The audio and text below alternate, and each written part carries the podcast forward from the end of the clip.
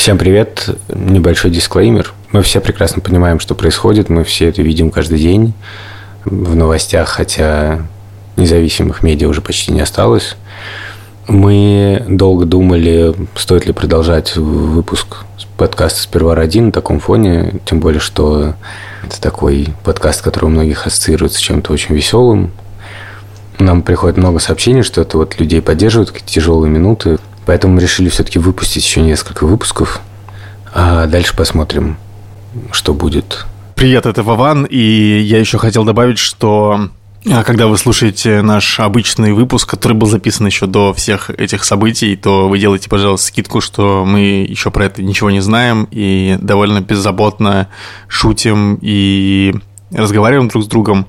И мы выкладываем этот эпизод только потому, что ну, это помогает справиться с тревожностью вот. Поэтому сейчас будет обычный эпизод. Привет, меня зовут Александр Борзенко, и это подкаст «Сперва роди». Подкаст о родительстве, где мы не даем никаких советов, а только делимся своими тревогами, переживаниями и смешными историями. Детей, которых я постоянно обсуждаю в этом подкасте, зовут Петя, ему 14, Тише 12, а Мане 10 лет. А я постоянно обсуждаю в этом подкасте своего сына Леву, ему 3 года и 11 месяцев. Тебя зовут? А, меня зовут Юра. Вот, всем привет. Очень рад оказаться здесь, в вашей студии. Привет, меня зовут Владимир Цибульский, и моей дочери Соне 3,5 года. Партнер этого эпизода – онлайн-гипермаркет детских товаров «Акушерство.ру». У нас есть промокод «Сперва подкаст». Скидка 10% на неакционные товары и 5% на акционные – Ссылка на акушерство.ру будет в описании, а наша партнерская рубрика в середине эпизода. Я решил объявить месяц ЗОЖа. Из чего состоит мой ЗОЖ? Я по порядку решил. Я записался в бассейн под названием Чайка. Чайка. Потом исключен почти полностью алкоголь, Опа. курение. Опа. Курить я мог, если я вдруг выпил алкоголь. То есть это одновременно ушло. Комбо. Ну. Вчера была встреча подкаста. Угу. Что же там, обошлось без возлияний? Это самое сложное, когда собираются друзья. Мы вчера собрались у Александра Борзенко. С семьями Вована не было, но была Олеся Шмагунова жена. И Александр Борзенко приготовил что-то свиное, невероятно вкусное. Ну, конечно, там было еще вино. Короче, все было невероятно вкусно. И ты сидишь, хочется выпить там бокал вина, да? Но ты такой, нет, пожалуй, не буду. И это сложно. Как на плакате. Честно вам признаюсь. Нет. Да. Мой организм не помойка. Так. Да. Вот. Еще я решил отказаться от хлеба. Отказался от хлеба и вина. Да. Цель этого всего такая. Закончится февраль, и я хочу посмотреть, а, есть ли какие-то изменения. Худеем к весне. Да на самом деле нет, нет цели типа худеть прям. Угу. Вот. Но она появилась чуть позже, короче, сейчас тоже расскажу.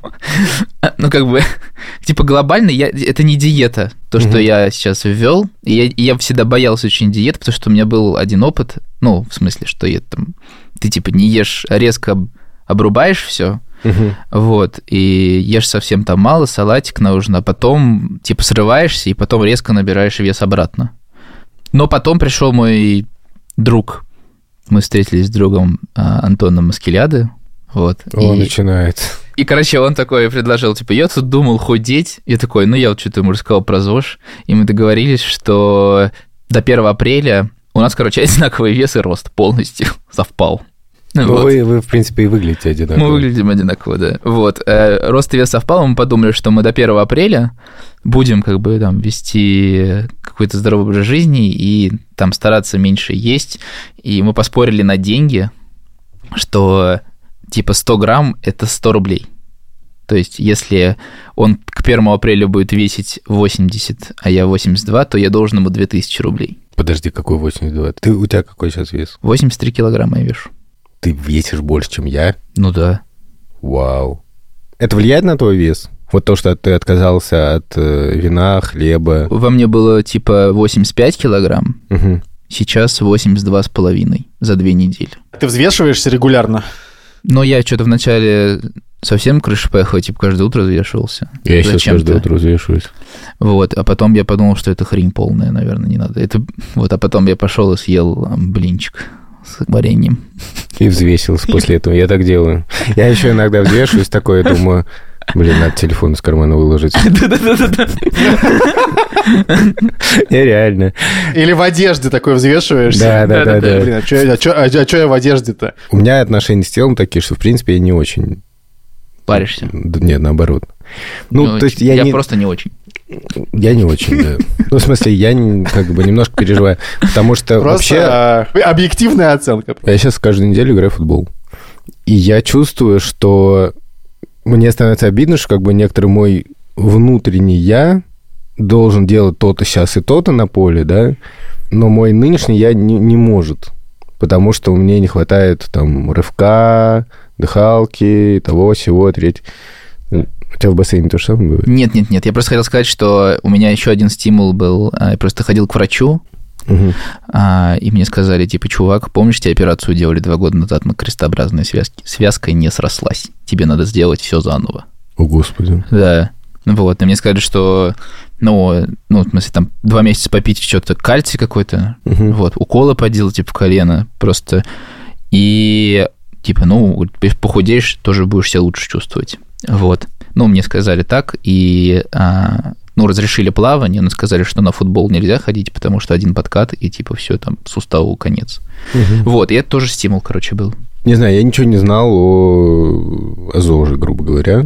То есть я знал, вот, что все знают, знаешь, там, значок, хочешь похудеть, спроси меня как. Мгм. Там диета, я понимал, что надо. Я иногда начинал бегать. Ну, мы когда жили еще в Риге, я однажды такой думаю, так, скачаю себе приложение, как все модные люди, и пойду в парк. Вот, выхожу, короче, в парк, вижу, какой-то чувак на турнике болтается. Я думаю, ха, тоже спортивный. Приятно все-таки вот Рига, спортивный город. Подхожу, это Вован. Что? Да. Вован, что ты там делал? Так что у Вована тоже есть опыт здорового образа жизни. Вован бегал марафон.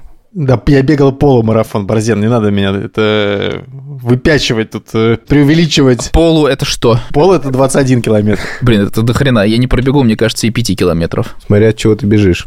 От хлебных корочек в аду. Вообще, на самом деле, Борозенко очень круто описал про ощущение, когда ты, типа, ну, в форме, и когда ты не в форме, это прям реально так, что ты как бы представляешь, что ты по-прежнему в форме, но ты уже не в такой форме. И ты как бы, вот, про футбол это тоже супер обычно заметно, как бы, да, что ты такой, типа, блин. Я, Ага. знаю, я знаю, что делать, но твое тело, типа, не справляется с этим. Я помню, как мы шли с Вованом по улице в Риге, как раз, по-моему, из парка, и я тогда парился не только по поводу движения, ну, в смысле бега и так далее, но и по поводу питания. И Я у Вана тоже говорю, а вот что вот надо есть? Вот что ты ешь? Чтобы быть вот, вот такой форме Такой, потрясающей. как таким классическим Вован. Вован, классический Вован.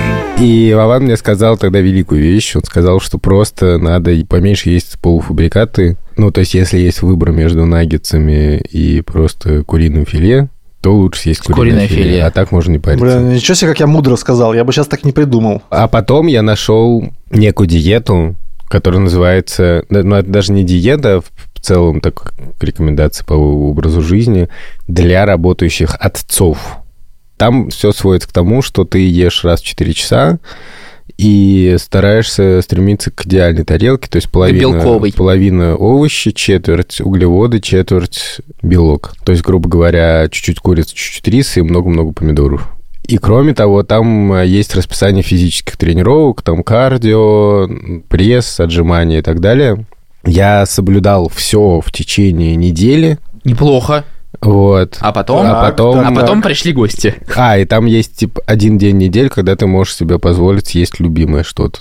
А потом я стал постепенно только еду это соблюдать. Ну, я, то есть, э, я и так мало ем сахара, пью кофе без сахара.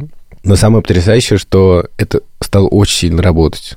То есть я очень быстро скинул, но потом, короче, быстро все это сорвалось и включилось, кажется, это называется компульсивное переедание, но я не хочу путать. Ну, короче, я заедаю стресс, то, что называется. М-м. У меня так бывает, что какой-то есть очень напряженный момент. Я не могу сидеть на месте. Нервничаешь, начинаешь нервничаю, ходить, начинаю открывать ходить. холодильник, Да, я- делать внутри холодильника бутерброды. Да, это я Юре сам признал, что я делаю э, в самые вообще, когда я на дне, то я делаю бутерброды прямо внутри холодильника. Жужа очень бесится на эту привычку. А что это за, за, за метод Александра Борзенко? Это как так? Но это ты не вынимаешь, как бы ты не вынимаешь, как бы масло, там хлеб, э, сыр, колбасу. Просто все происходит внутри. А просто запики. Все, а, что происходит в холодильнике, остается в холодильнике. Это чтобы никто не видел просто. Да-да-да. Ну, короче, я быстро довольно сорвался. Но я помнил, что у меня есть успешный опыт сброса веса, и потом еще пару раз возвращался. Не так, может быть, успешно. Но меня вот поразило, что это называется именно для работающих отцов. М. И мне вот интересно, насколько родительство влияет на форму, и насколько важная часть родительства – это ЗОЖ. Мне кажется, э- эм- эмпирически э, влияет в худшую сторону. Типа ты начинаешь больше употреблять, Чего употреблять, Юр? Еды? не знаю, типа больше тревожишься, вот как Саша говорит, я тревожусь, задаю стресс. Стресс же, дети, Да, это не тоже я не- источник тревог. Ну да. Ну, мне как- Вот. Не знаю, вы заедаете стресс из детей э, едой. Я не, я не могу разделить, где стресс из детей, где не из Где детей. стресс? Потому что из- вчера, например, э, когда Юра с Верой, Андрей с Лилией, Олеся Шмагун были у нас в гостях, вот, и Путин признал независимость ДНР и ЛНР, и стало понятно, что ситуация очень-очень плохая. И, конечно, в этот момент сложно думать о ЗОЖ. То есть э, в этот момент, ну, дело не в том, что хочется есть, хотя есть тоже хочется, но просто ты забиваешь на все, что не касается твоего непосредственного стресса. Это было ужасно, при том, что я очень рад, что вот у нас был выпуск про гостей, и там Мгм. был такой тезис, что ходить в гости, принимать гостей очень важно, особенно когда происходят какие-то, ну, очень плохие события, какой-то чудовищный фон, чтобы, ну, как-то быть вместе и помнить, что, ну, не знаю, есть какая-то, есть что-то светлое. Возможно, в, даже в ситуации, когда очень большой, ну, стресс и происходит то, на что ты явно не, не можешь повлиять никак. то, возможно, как раз какие-то привычки, которые кажутся третьестепенными, какие-то вещи там, не, есть не это, а это, бегать по утрам, не забывать чистить зубы, причесываться и так далее, это то, что позволяет тебе сохранить себя и не раствориться в этом страхе и ужасе, да, и позволяет тебе, ну, как-то держаться и показывать детям как раз пример, Что А, все в порядке, что... все под контролем. что- да, ну, что, да. Видишь, что- даже ЗОЖ мой держится. что мы все еще, да, да, да, да, что со всех сторон что-то страшно говорят. Я не но- ем снеки, я но- не заедаю стресс. Но ты в помнишь, что у тебя завтра тренировка, а мне завтра, там, не знаю, нужно В редакцию. редакцию, да. То есть, и это, мне кажется, прям очень важная вещь. И вот когда была пандемия, на самом деле, мы даже это обсуждали, что надо сохранять вот какие-то такие штуки, Мгм. несмотря на все обстоятельства. Мне еще, знаешь, что нравится? Идея ограничения себя в чем-то. Но это у святых часто, да, это многое Вот. вот. Просто У прикольно. Мне, Василия мне ка- Столпника. мне кажется, это у- прикольно. У кого еще? У Иоанна Крестителя. Иоанна Крестителя, да. Да. Вован Креститель. Это в Mortal Kombat такой, короче, чувак. Мне одновременно нравится идея ограничения себя в чем-то, и мне немножко бесит. Вот мне нравится вечером смотреть что-нибудь и есть чипсы. Я никогда не жалел в жизни о том, что я это делаю. Мне кажется, что это классно. Просто это, это просто... На утро, короче, интервью с Юрцом, э, который на- накануне ел э, чипсы и ел фильм. Вы знаете, я ни о чем не жалею. Просто завтра... Нет, знаешь, как это? Одна картинка, и там такая большими буквами, типа цитата «Я ни о чем не жалею». И там Юрий Сапрыкин после пачки чипсов. Я буду просто запихивать в себя сельдерей. Кстати, как и люди едят сельдерей? Сельдерей – это мрак просто. Я, я не люблю сельдерей. Это же просто волосы с водой. Да, да, да. Сельдерей нужно чистить. Ты чистишь сельдерей? Тогда, э, ну, нет, я поэтому говорю, что волосы с водой. Нет, сельдерей нужно чистить такой же чисткой, можно как морковку, грубо говоря, или картошку. Вот, а потом э, можно его нарезать в любой салат. Это супер вкусно, Мгм. можно... Нет. Не, надо, не, нужно, не нужно употреблять слова супер вкусно по отношению к сельдерею, пожалуйста. Это оскорбляет мои чувства. Мы просто запикаем его речь, Вован. Да, да, да. Это супер. Пип. Выпуск про ЗОЖ. Не знаю. Извини. Мне нравится сельдерей. Ну, Я уважаю сельдерей. не хочется иногда себя ли- лишать э, Простых- удоволь- Простых удовольствий. да. простых удовольствий. Мне кажется, что это очень ценно. Тебе не кажется? Нет, что типа там сидеть вечером, смотреть сериал, жевать чипсы с детьми. Просто нет, я, я зожник, я не буду есть чипсы. Слушай, ну, Да, мне может- кажется, что как-то это очень жестко это разделяешь по краям. На самом деле нет Потому что такого- когда ты берешь за ЗОЖ, ты не можешь есть на ночь чипсы. Ты, но, но есть альтернативы. Ну, смотри, Ты можешь есть подожди, нори. смотри. Или репу. Или сельдерей. Я на самом деле согласен с Юрцом, что э, с ЗОЖем у меня, по крайней мере, либо так, либо никак. То есть, либо ты придерживаешься всех этих э, штук, правил и так далее, либо ты уже не придерживаешься. Вот я почему-то по-другому не могу. Я, как вы знаете, некоторое время соблюдал... Кашрут. Каршрут. Кар, как каршерейринг. Маршрут перестроен. Блин, эта шутка уже была. Блин, ужасно. Ну и как бы очень сложно соблюдать шаббат. И я помню, что я сл- услышал такое важное изречение, что шаббат — это когда можно, а не когда нельзя. Да, то есть как бы люди часто еще далекие от иудаизма считают, что шаббат — это просто как бы совокупность ограничений. Но на самом деле нет. И тут э, с этим ЗОЖем оказалось примерно то же самое, что... Ну, то есть э, я услышал такую же как бы мантру. Дело не в том, что ты от чего-то отказываешься, а наоборот, ты начинаешь больше думать о выборе того, что ты ешь, и о том, как ты себя чувствуешь. Меня смущает вообще концепция вот этого супер внимательного отношения к самому себе. Я всегда ну, считал, что это странный подход к жизни. Но вот в плане всякого ЗОЖа и так далее, это, мне кажется, единственная, единственная возможная ну, концепция, которая тебе помогает держаться. Потому что если ты говоришь так, я себя ограничиваю и себя ругаю за то, что я сорвался, то это путь в никуда, потому что ты точно сорвешься. Ну, я точно сорвусь. И ты будешь раздражительным, требовательным к другим и так далее. И ты как бы детям не передашь как бы позитивный опыт. А, ну папа, он всегда мучается, что лишний чипсину съел, да?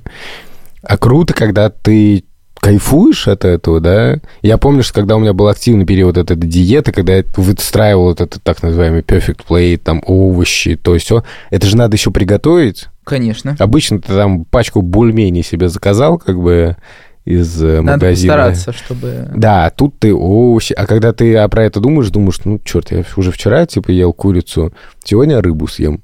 А я рыбу до этого не ел, типа, неделю. Думаешь о каких-то штуках, которые позволяют тебе как-то это все украсить. И наслаждаешься реально едой гораздо больше, чем если ты себя никак не ограничиваешь. И это очень круто. Реально. А Ты не ловился на мысли вот э, со всеми этими овощами, но такой, я иногда себя ловлю на такой, знаешь, типа, надо съесть морковку. Ну, блин, ее же надо жевать, типа, это долго. Проблема Вована. Еду нужно жевать. С сельдереем это то же самое, кстати говоря. Сельдерей тоже ужасно жуется, и ты такой, типа, блин, пока я это пожую, короче. Наоборот, когда ты жуешь, мне кажется, что вот когда ты ешь более-менее продуманно, то ты и жуешь продуманно, и такой, «Е, это последняя еда, которую я жую сегодня. А наконец-то, наконец-то мне больше не надо жевать. Кайф. Да. Ну да, и потом, на самом деле, это как э, с э, бросанием курить. Что когда ты бросаешь курить, ты довольно резко начинаешь лучше себя чувствовать. Это правда. И... Проверено. Это неправда. На мне проверено. У всех по-разному. У нас не так. У меня как бы буквально ничего не поменялось, когда я бросил курить. Тиш с Маней ходит на футбол. Отлично. Правда? ЗОЖ, пункт первый. Галочку поставили, да? Да. Ну, Мань довольно часто пропускает тренировки, правда, но сейчас в последнее время ходит. Но очень сильный удар по ЗОЖу нанес, конечно, Илья Красильщик. Я считаю, что вся ответственность лежит на нем вообще. Да, да, да. Что да. он сделал? Илья Красильщик, ведущий подкаста «Деньги пришли», Да. известный менеджер, наш друг, Да. э, сделал Яндекс.Лавку. А, Ну вот, вот, вот. Службы доставки, Яндекс.Лавка, самокат, все такое, они действительно сильно, мне кажется, подкосили, потому что гораздо проще заказать что-нибудь приятное. А что такое приятное? Это реально страшный сон любого фитнес-тренера.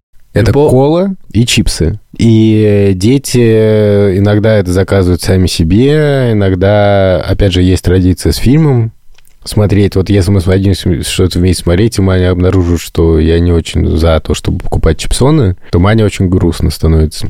Кроме того, у детей есть свои карманы деньги. Куда они ходят после школы? Ки, Ки и Фси. FC. Реально? 10 очков Гриффиндору. Барзендору.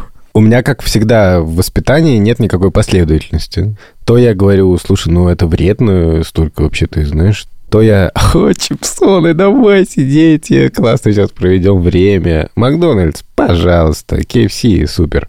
Я подозреваю, что единственный способ реально хоть как-то сейчас на это повлиять, ну, один из немногих, честный, во-первых, начать самому поменьше есть всего такого. Ну, прям выражен, чтобы дети знали. Папа не ест то-то и то-то. Папа не пьет колу. Вот если реально ну, способен на это, то это обратит на себя внимание. А вот дальше надо, видимо, какие-то вводить правила, и дальше вот начинают сложности, потому что вот ты хочешь сказать ребенку, слушай, ну давай не будем то-то, то-то. Да. Во-первых, для ребенка это радость. Это правда. Ну, ты же не Во-вторых, можешь его сказать, во-вторых, все время ощущение, что надо было раньше начинать.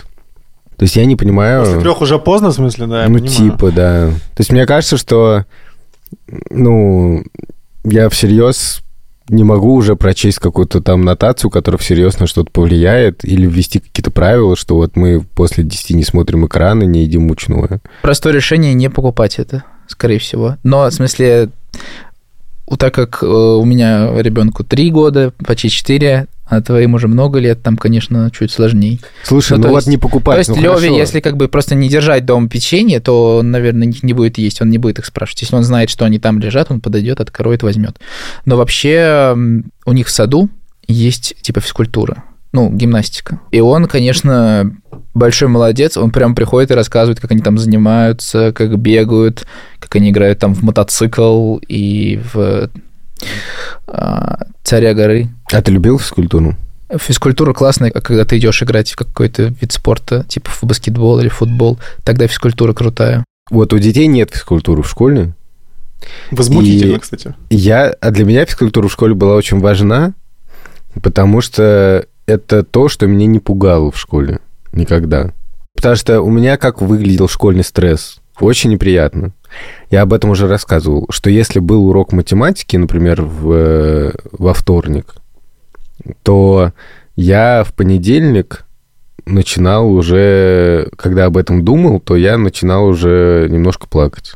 Мгм. Настолько я боялся математики. Вот это унижение, что меня вызовут, и что там, короче, будет все очень плохо и так далее. Я настолько обожал физкультуру, что я даже ходил на занятия старших классов. У меня был, там был преподаватель, который меня опускал. Я занимался там с старшеклассниками, играл с ними в баскетбол. Ну, я учился там, например, в пятом классе, а там были физра восьмого класса. И у меня не было первого урока, потому что у нас была шестидневка, часто нужно было ко второму уроку. Мгм. И я там приходил, и я знал, что вот у меня первое занятие... То есть у меня было, по сути, там 3-4 физкультуры в неделю. И если первое занятие физкультуры, я просто кайфовал. И наоборот, если были последние, ну, обычно или первые, или последние, то я просто думал, ладно, математика сейчас пройдет, Потому и что- будет физкультура. А, да, да, да. Это еще ты побегал, тебя от стресса это избавляет, и ты сидишь такой на математике весь в поту после челночного тату, бега. тату и поту. Тату и поту. В Сидишь. тату и в поту. Но при этом для многих физкультура была сплошное унижение, и в частности для людей с лишним весом. И у нас была большая культура буллинга по поводу людей с лишним весом. У меня не было никогда в Борзен никаких проблем с физрой. Сергей Николаевич был и есть идеальный физрук. Вот. Мгм. Никто нас никого не булил. Все играли в футбольчик. Даже когда в воде все футбольное поле было. А ты про своего физрука расскажи. У Как- меня- Какой он был? У меня сначала была учительница физкультуры. Ну, она была такая немножко, мне кажется, слишком строгая, но Потом у меня были еще разные преподаватели физкультуры, были среди них э, покруче, ну, короче, которые мне больше нравились, которые меньше, но был преподаватель Винтик, у него была такая кликуха, Винтик. И он как раз пускал меня вот на эти занятия со старшим. И вот был второй, к сожалению, не помню, как его зовут, но он был тоже очень крутой. Шпунтик. Э,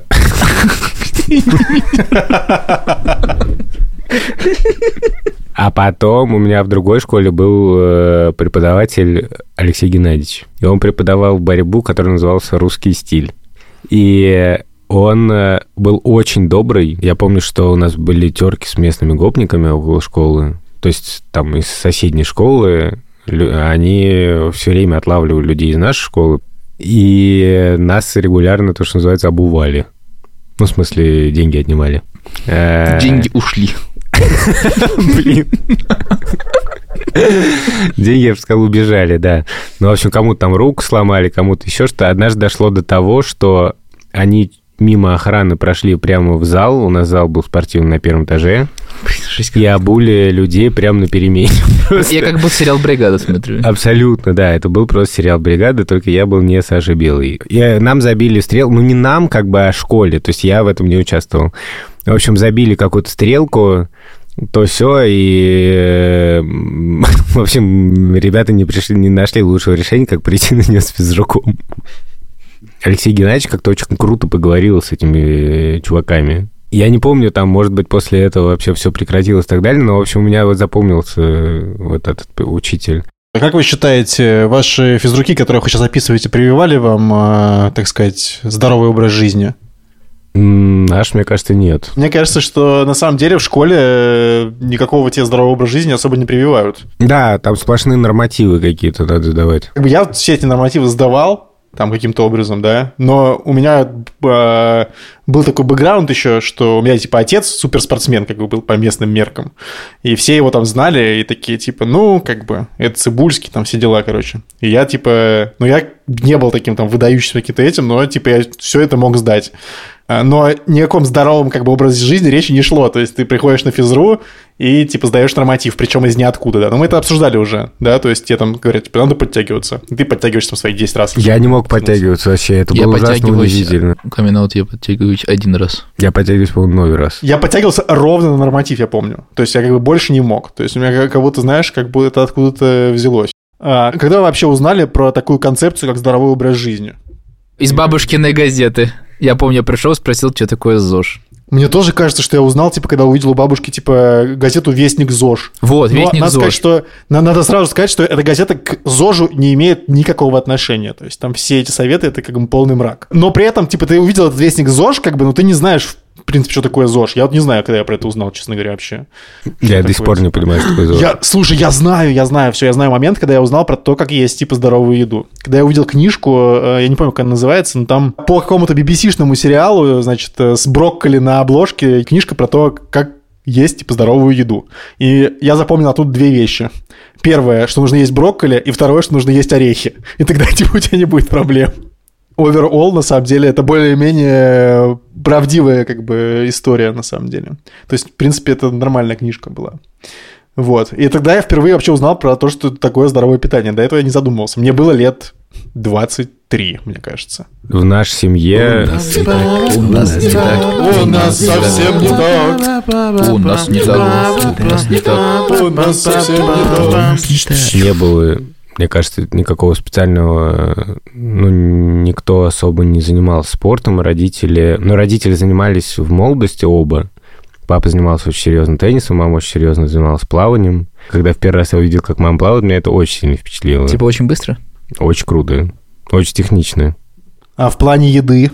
Слушай, в плане еды, мне кажется, там было не до здорового образа жизни, честно тебе скажу. У нас тоже не было никаких таких. Я не помню, что мне говорили, вот это вредно.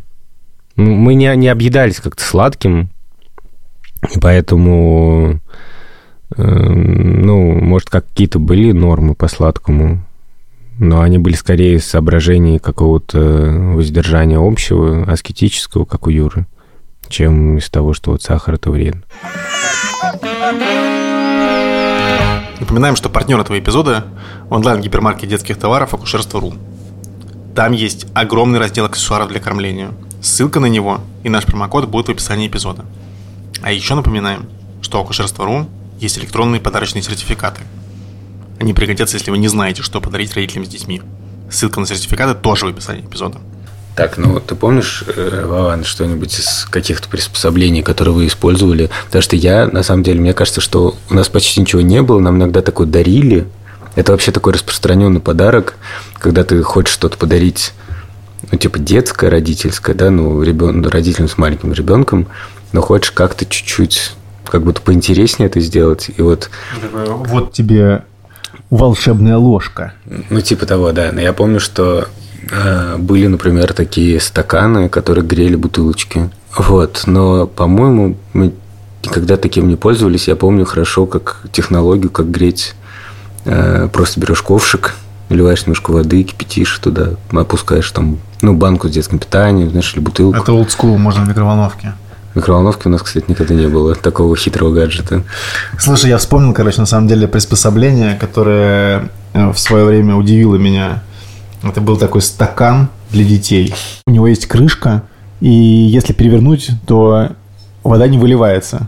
Но при этом ребенок, когда он кусает эту резиновую э, крышку от этого стакана, то из него начинает течь вода.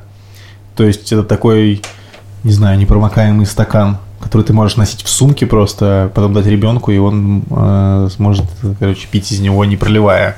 Я помню, что моего брата младшего подарили ему ложку и вилку, и там эти ложки и вилки были повернуты влево для того, чтобы типа ребенок ел именно правой рукой.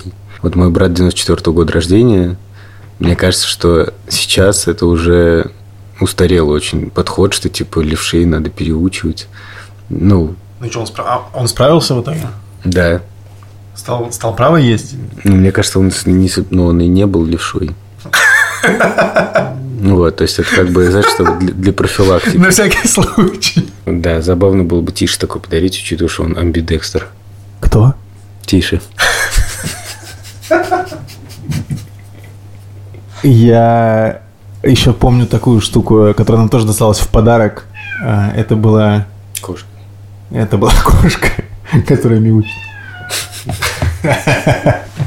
Соска, которую ты засовываешь э, ну, ребенку в рот, и она меряет температуру. И мы ни разу ей не воспользовались. А, слушай, знаешь, давай о чем рассуждаем? Какие гаджеты реально были бы ну, полезны? Мне кажется, было бы полезно э, типа такой гаджет, который, как AirTag, устанавливает где соска, потому что они часто теряются. Еще такой маленький пылесосик, который, когда на тебя ребенок срыгивает, так просто берешь, так, все, все, все нету. А, знаешь, какая тема для, на самом деле, кормления, которая существует в реальности? Это этот самый такой, типа, воротник э, резиновый для ребенка. Сегодня ела в таком очень долго.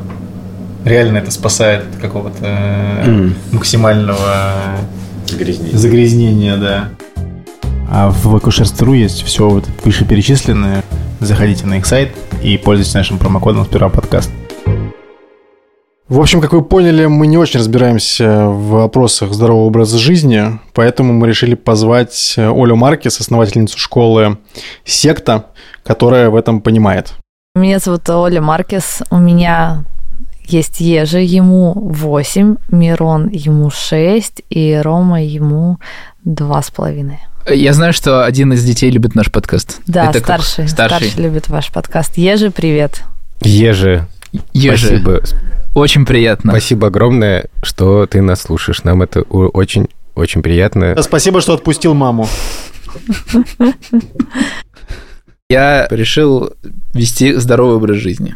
Я отказался от вредных привычек, перестал есть хлеб, стал ходить в бассейн, сделал это довольно резко, а, насколько это, а, ну, насколько, через сколько мне еще осталось?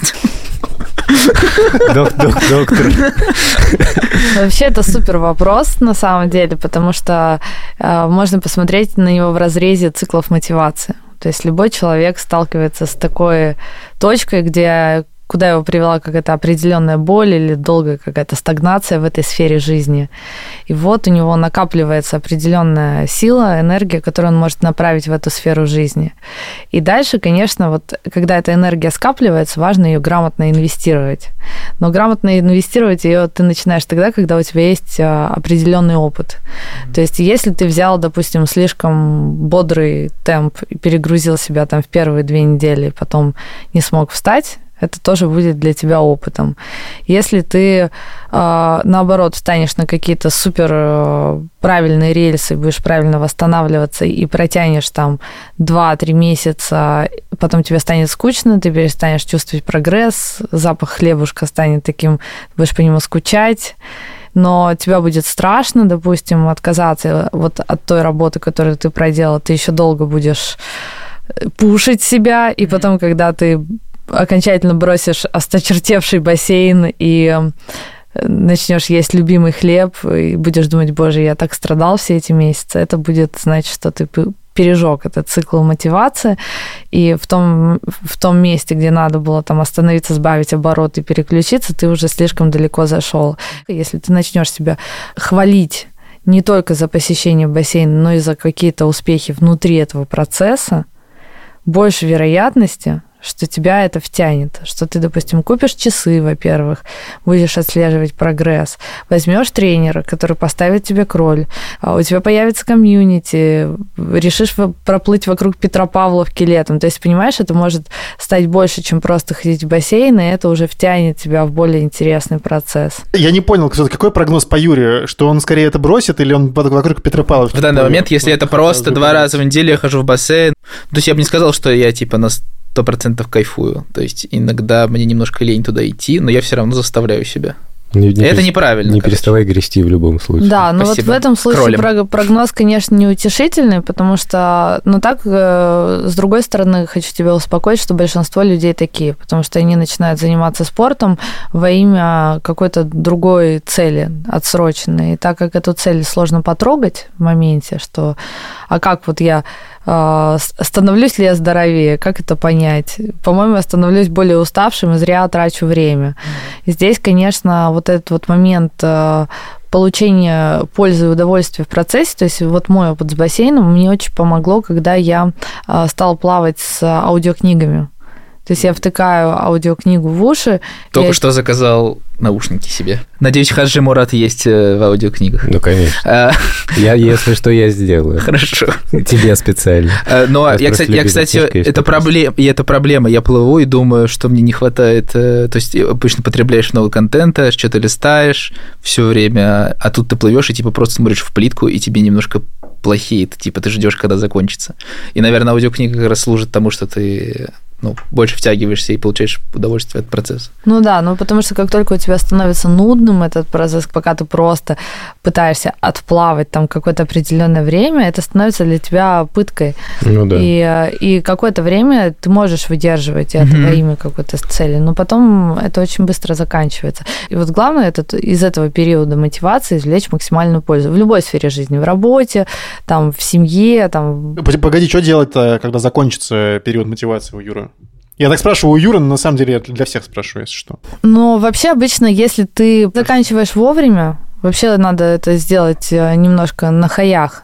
Ну, то есть, э, что ты такой, блин, я проплыл сейчас, там, допустим, вокруг Петропавловки. Это реально крутая, кстати, штука. Я бы предложила и заканчивать цикл мотивации, и эм, ну, вообще, в принципе, включать в них какие-то высокоэмоциональные события. Иначе у тебя потом в эту сферу жизни будет сложнее инвестировать, потому что у тебя там...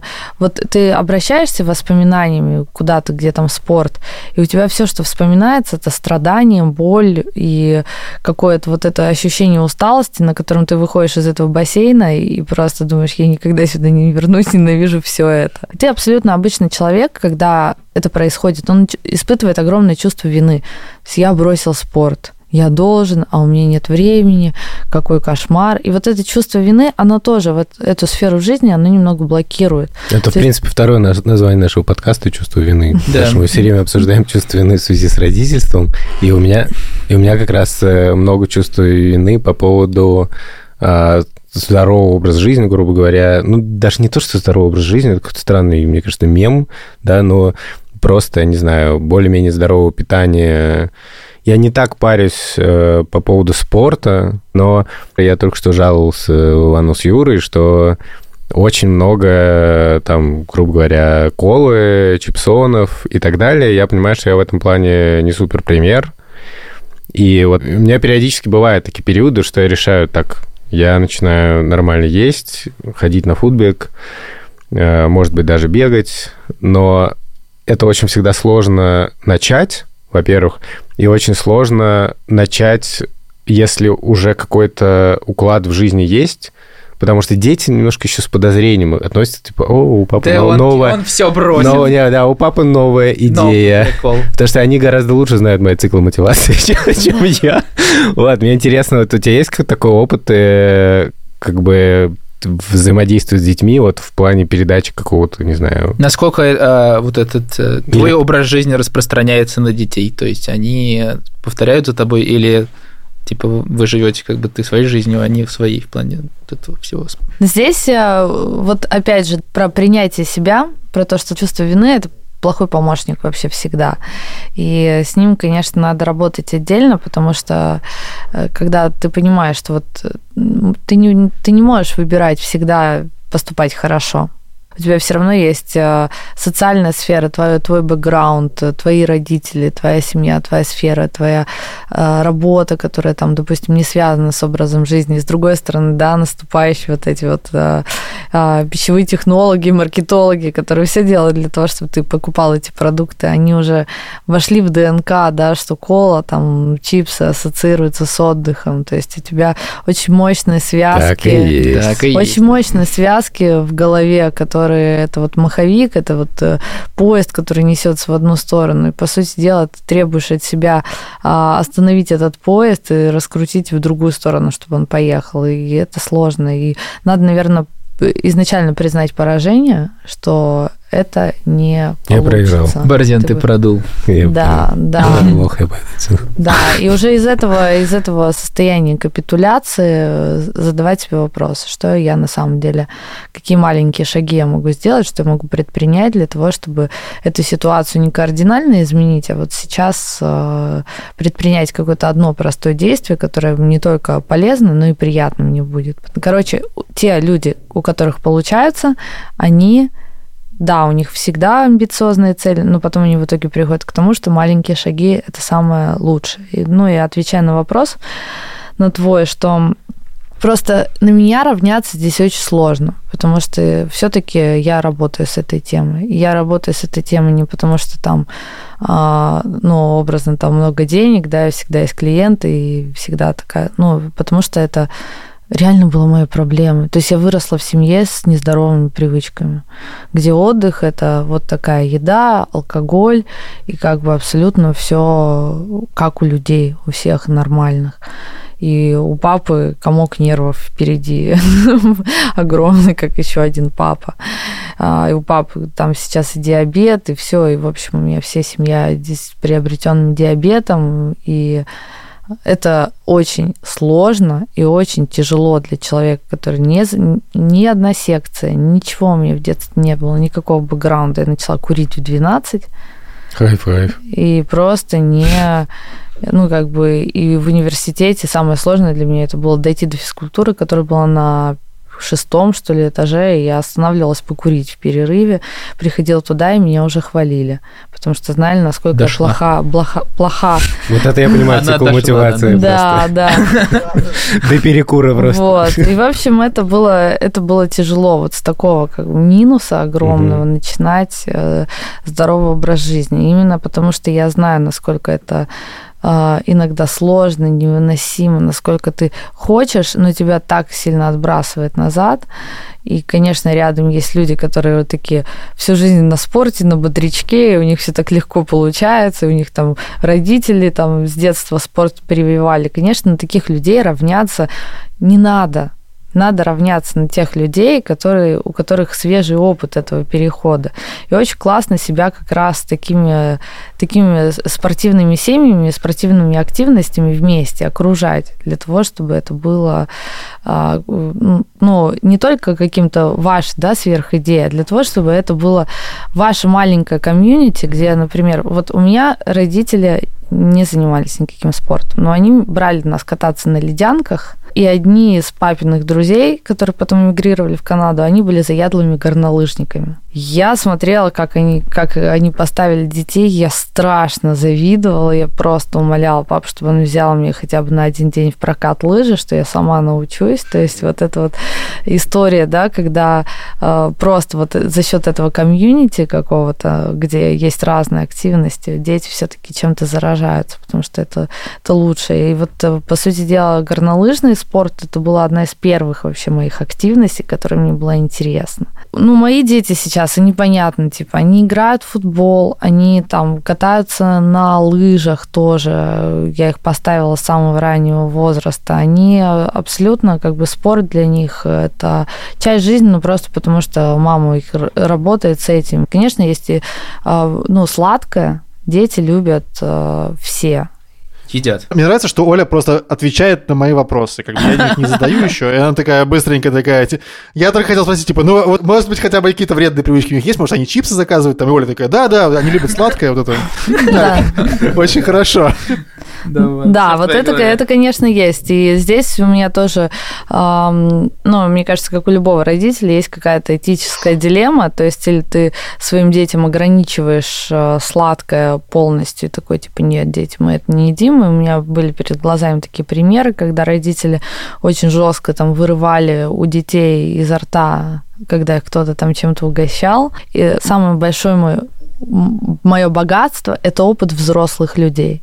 То есть так как я постоянно, вот опять же, с нашими, ну, там, клиентами, учениками, mm-hmm. я постоянно читаю отзывы, какая у них история, какой бэкграунд. И очень много людей, у которых проблемы там и с телом, с питанием, они не могут никак, никак наладить свои пищевые привычки именно из своего «хочу», из удовольствия. Родители, которые регулировали их пищевое поведение очень жестко. То есть ты у них проблемы. ешь. Да, у них проблемы в итоге, потому что им сложно, у них, э, ну, это, это такой, типа, нарушенный немножечко когда кто-то лезет в твое питание, кто-то регулирует, и потом как будто ты воюешь постоянно с этим голосом, то присоединяешься к нему. Ну, есть да, какой-то соблазн просто, который Да, на мама, фоне, я да, не буду да. есть сладкое, как ты сказала, потому что мне надо похудеть. Нет, мама, почему ты мне там говоришь, что мне есть, я хочу сладкое, я этого заслужила, я буду... Ну, то есть мама уже там ничего не говорит давно, но вот этот вот голос, который... Может, мама один раз посадила там дочку на диету, потому что ей что-то там... Или доктор сказал, в голову взбрело, но вот это вот... Ну, меня это очень сильно беспокоит, надо сказать, то, что... Ну, не то, что беспокоит, потому что я как-то для себя уже по-моему, понял, как бы, что мне точно не хочется по какой дорожке идти. Гипотетическая ситуация. Там у тебя есть ребенок, и ты боишься, что вот он сейчас наберет там лишний вес, и будет сам там, его будут, может быть, дразнить, не там, или он будет сам переживать, и ты хочешь как бы проявить заботу, но при этом ну, мне кажется, что тут стрёмно, когда ты боишься, что ребенок решит, что ты как бы его разочаровываешь при этом, или как-то там не устраиваешь, потому mm-hmm. что ты можешь там грубо говоря, из самых лучших побуждений, вот я хочу тебе помочь и так далее, а ребенок это Ребенок, а мне нравится, типа, я себе нравлюсь. Я, я всю жизнь считал, что ну, все норм, как бы оказалось, mm-hmm. что... И это даже как бы не вопрос, это просто такой большой вопрос у меня в голове, да, то есть вот как баланс держать. Ну да, да, да, потому что я чувствую, что таких суперправильных ответов тут нет. Ну точно. Эта тема очень широкая, она да. гораздо больше. Вот ты сейчас затронул, а, она гораздо больше, чем тема питания. Она э, больше, мне кажется, даже затрагивает сферу учебы, потому что когда у ребенка что-то не получается, угу. когда он там плохо учится или ты боишься, что он не сдаст ЕГЭ, или там не поступит в университет или что-то там у него, а ты вот эти вот лучшие побуждения очень важно разделить со своим страхом. Потому mm-hmm. что наши родители, вот э, эти 90-е, как бы этот переходный период, наши родители растили нас в страхе, потому что они не знали, что будет дальше. И очень много вот этих вот там детей-невротиков, которым сейчас там 30, там, 35, э, э, ну, и Ну, мы. Да, мы, мы, короче. А, именно, именно из-за того, что нашим родителям... И нервно засмеялся. Родителям было очень страшно, они на нас эти страхи проецировали. А вот если ты не поступишь, а вот если ты там не выучишься, и эти страхи не очень глубоко сидят. Или там на девочек, да, там, если ты там не будешь красивой, если ты не будешь там какой-то не покладистый, замуж не возьмут, как будто это единственный вариант.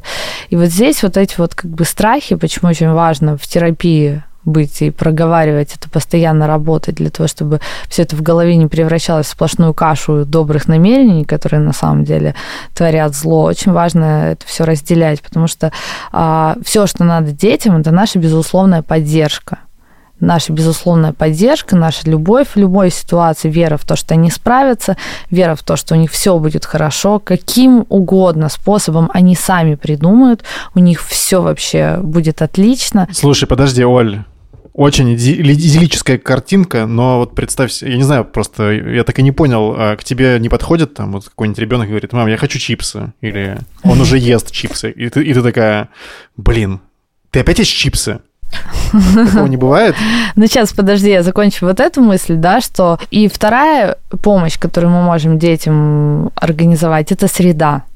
Ну, то есть среда, которой мы сами создаем самые, ну, самые оптимальные условия. То есть э, у меня дома чипсов нет, ну, потому что я их сама не ем, я их не покупаю, нет газировки, э, У нет... Борзенко заказывают в, в лавке просто дети. Но сами. он мелкими шажочками будет исправляться. Придет сегодня домой и скажет, Ты- Маня, ты- мы заказываем чипсы, но без колы. Нет, ну просто вот... Да, э, подожди, но в этом нет поддержки. Вот эта вот история, как бы, вот это вот, ну, что внезапно вот была всегда кола, да, а ее вдруг Вот, не вот, стало. вот да, это- резко, да? резко обрывать. Вот Ну, это, это же синдром Да, отмены. да, да. Саша постоянно говорит, что заедает стресс. Ну, то есть у меня тоже есть такое, что ты Ага. что-то нервничаешь из-за чего-то, и тебе нужно все время что-то съесть, и кажется, как будто нет выхода из этого. Есть какой-то выход? Это типа психотерапия, или это можно как-то еще проще? Не знаю, Или четкие. нужно просто собраться. Четкие там. Ну, на самом деле, вот так в подкасте в одном э, совет, очень сложно дать, потому что причину... вообще запрещены они. Причины, могут быть очень разные. Я, кстати, хочу вот ответить э, на вопрос, который был до этого, что вот подходят ко мне дети и говорят, ну, допустим, мы садимся в кафе, Заходит э, Ежи Мирон и, и Рома, и да. Рома в бар. В бар. Да, и они, ну, им приносят детское меню, и они там говорят, там, типа, картошку фри хочу или там пиццу. И Я Мгм. говорю, окей, ну, как бы, А Просто та- ты, ты им Вы- так говоришь? ты «А, хорошо о- о- подумал?» Окей, окей. да, да, да. Да, ну, то есть они говорят там, типа, а можно сок еще? Я говорю, ну, давайте лучше какой-нибудь а, другой напиток, ну, Мгм. допустим, молоко или там воду. И они говорят, окей. А потом, через какое-то время, а, ну, то есть дома, за счет того, что они едят достаточно простую аскетичную еду, у них такие привычки. Это, кстати, очень интересно, и может быть интересно родителям, у которых у детей ограничительное пищевое поведение, то есть они едят там только белое М. или только там два продукта. Да, да, да, это Вот, есть такая тема. Вот, ну, маленьких детей особенно. Вот у меня в детстве было такое же. И мне говорили, не съешь, ногой запихаю. Это, конечно, и у меня были все детство приступы панкреатита, в общем, очень жесткие. Ужас. Я решила, что я буду прислушиваться к детям. И, во-первых, я их буду кормить не по расписанию, а по чувству голода, когда они просят есть. И тогда... А они- они сами не берут еду?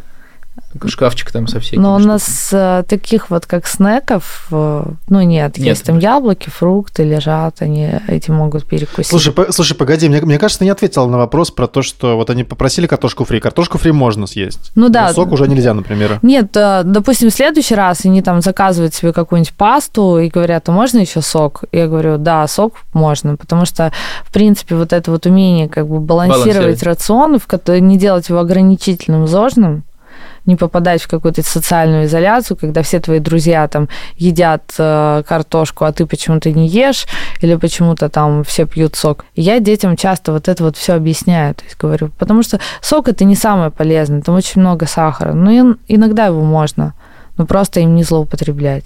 То же самое, картошка фри, да, она супер обработанная, но иногда можно. Пицца там не самый идеальный прием пищи на каждый день, но если вы хотите сейчас пиццу, почему бы и нет? Ну, потому что мы все время едим нормально, давайте поедим пиццу. То есть главное не, не делать из продуктов... Звучит, конечно, великолепно. Не демонизировать продукты, mm-hmm. не, не демонизировать ЗОЖ. А, вот ты говоришь, да, что там хорошо поддерживать баланс, но, например, я не могу так. То есть у меня лично, если либо я вообще не ем как бы вредного, либо я уж ем изо всех сил. Вот, у меня почему-то так это устроено. И у меня так устроено совсем, в принципе, и с положительными вещами, там, типа, если я работаю, то работаю изо всех сил. Если я курю, то я тоже курю изо всех сил. И вот, и если я ем уж вредное, то я ем тоже изо всех сил, получается. Вот. И у меня не, не получается такого баланса.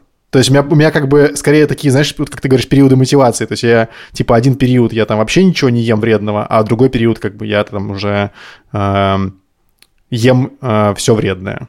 Вот. Как в такой ситуации э, себя вести? Глубокое наблюдение за реакциями своего тела.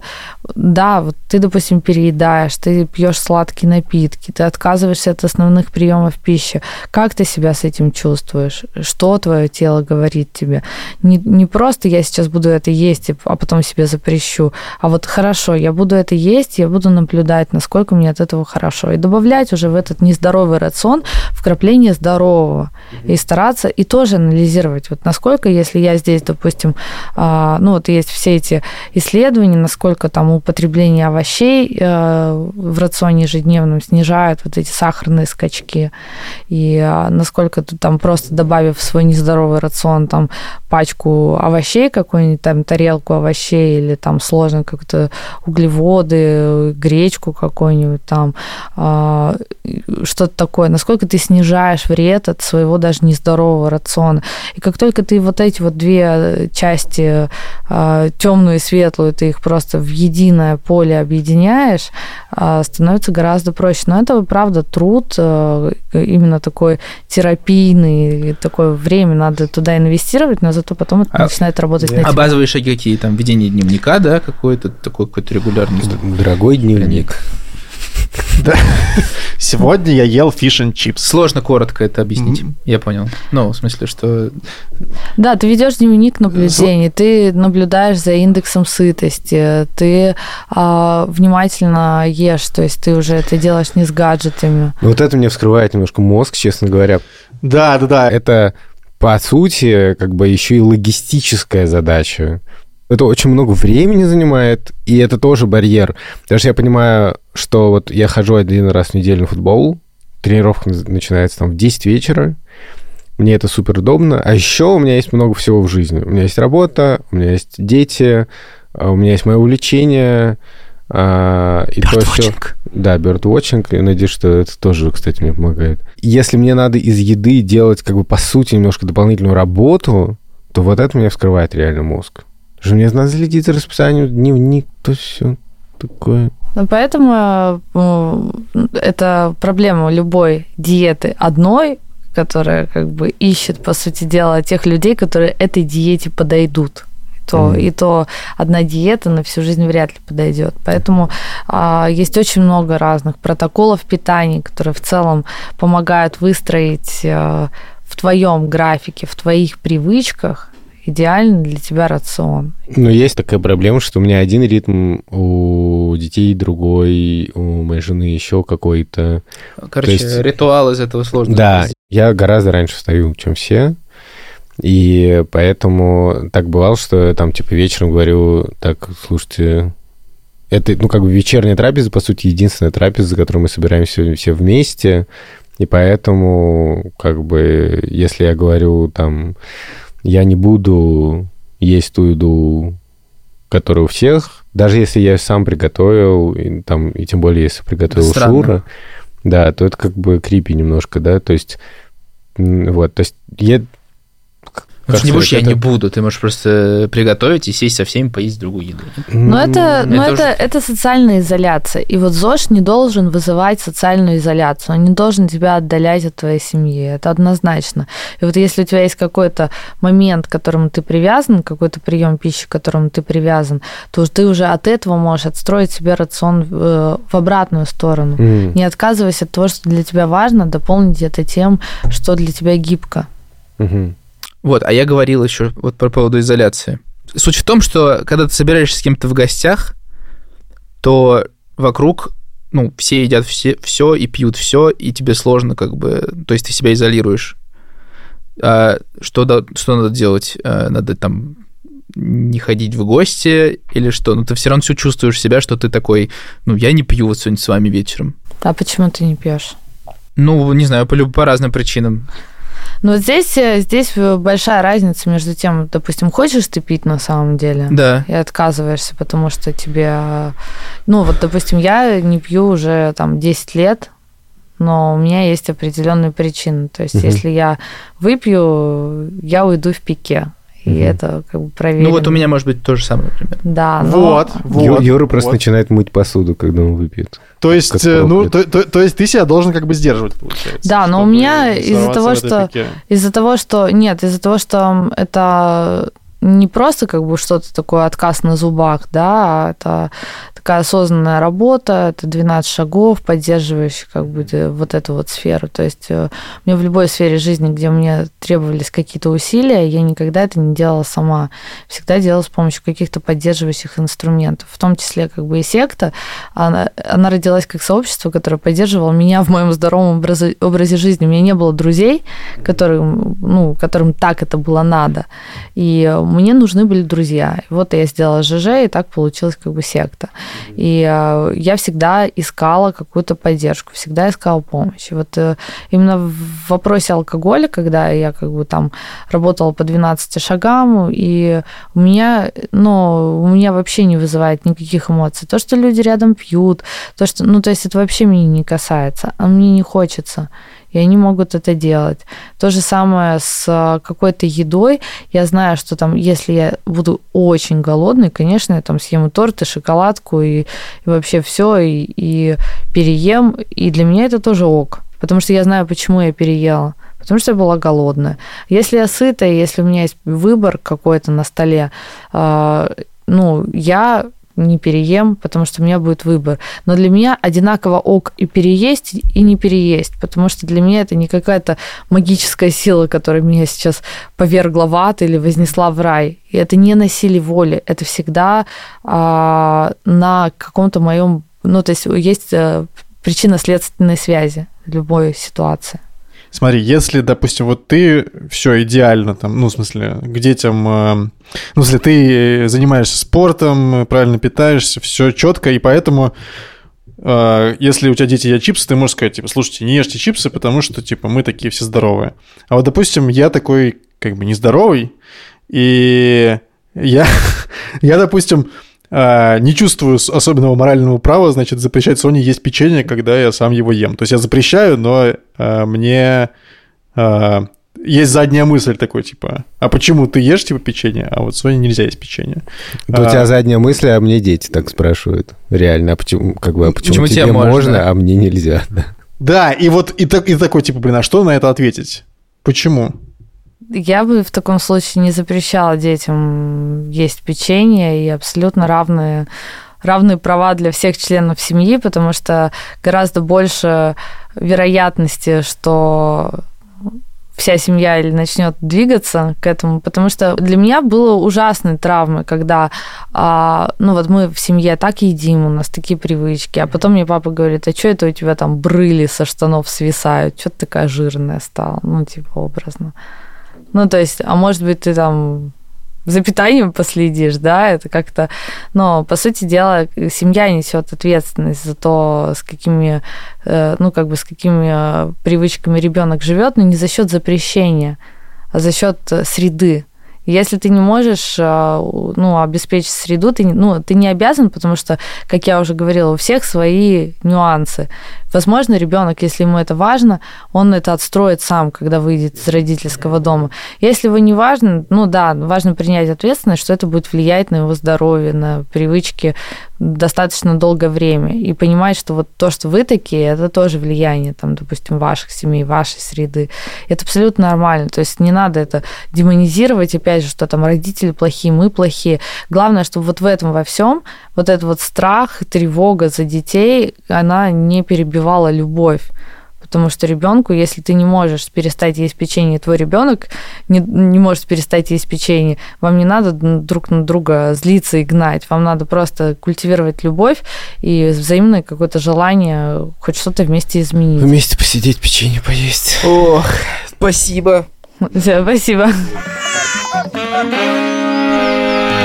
Я, я хотел бы узнать э, в первую очередь э, о Юриных планах. Со- как, как они изменились после того, Да, что да. он Блин, мне очень, услышал? мне очень нравится вот это э, про наг- награ- награждать себя, сказали. Вот идешь в бассейн, там вот надо, чтобы это было приятным впечатлением, надо максимально, ну, это же несложно подумать, как сделать условно бассейн, который немножко тебя парит. Ну, типа, не- неприятно выходить холодно, но сделать так, чтобы приятные впечатления оставались. У меня еще такое приятное впечатление. Я после бассейна выхожу и заказываю себе 300 мл грейпфрутового и апельсинового сока. ЗОЖ уровня 88. И я понял, на самом деле, что бесит в этой ситуации. Знаешь, что я вот понял? Потому что если ты решаешь такой, типа, все, я не ем. Ты один раз, типа, решил, и тебе больше решать не надо. А тут как будто бы тебе надо постоянно, короче, какие-то решения принимать. То есть мало тебе решений как бы в день, тебе надо еще каждый раз решать, могу я сейчас есть чипсы или нет. Или могу я сейчас что-нибудь такое съесть или нет. Если один раз решил, уже все, как бы, все уже проще. Ну, это вот, короче, я понял, почему все время такие сложности с этим балансом как раз возникают у меня, по крайней мере. Да, ну ты просто... И, видимо, Суть в том, тоже. что ты делаешь это часть своей жизни, как хобби, типа. Вот Саша говорит, у него там бёрдвотчинг, дети, работа. Вот. Ну, к этим трем еще добавляется, типа, слежка за питанием, как бы. Я больше всего впечатлил про эти логистические как бы проблемы, что вот часто там Маня что-то не хочет есть, и мы такие, ну, Маня, что ты опять не ешь, потому что потом будешь есть чипсы. И потом, как всегда, как и во всем, что очень плохо, когда некоторые воспитательные воспитательное послание, да, вот некоторая твоя идея, которую ты хочешь привить детям, там, что хорошая еда лучше плохой, или что учиться хорошо, или что экрана очень много, это не очень супер круто, да. Это все происходит э, в момент какого-то раздражения, когда ты вдруг вспоминаешь, спохватываешь, там непосредственно видишь ребенка с пакетосом чипсов, и в этот момент у тебя что-нибудь не так еще в жизни идет, и ты так, а как же здоровый образ жизни? И вот, вот если я сумею с помощью терапии или с помощью еще чего-то э, этого как бы избегать, то это, будет реально победа здорового образа жизни. Потому что это и есть здоровый образ жизни. Это был подкаст «Сперва ради». Меня зовут Александр Борзенко. Пожалуйста, подписывайтесь на наш Инстаграм и на Инстаграм нашей дорогой гости Ольги Маркис. И еще раз большое спасибо и привет Еже, Ежа, привет. Мирону Мирон, привет. Привет. Рома тоже привет. и Роме тоже привет. Меня зовут Юр Запрыкин, и я хотел бы сказать спасибо людям, которые помогают делать этот подкаст. Здоровее. Здоровее. А, это наша продюсерка Юлия Яковлева Лика Кремер. Это наш а, редактор Андрей Борзенко, а, бра- родной брат а, Александра Борзенко. И это наш а, магистр, наш, а, наш этот дирижер Ильдар Фатахов. Спасибо. Всем спасибо и пока. Да, я вам Ещё- хочу... Прости, я быстренько скажу, Давай. что для меня было важным открытием... Вот, Я быстренько скажу, Александр Борзенко. э, В начале 2000-х... А, я хотел бы к истории вопроса немножко. Начнем с крещения Руси.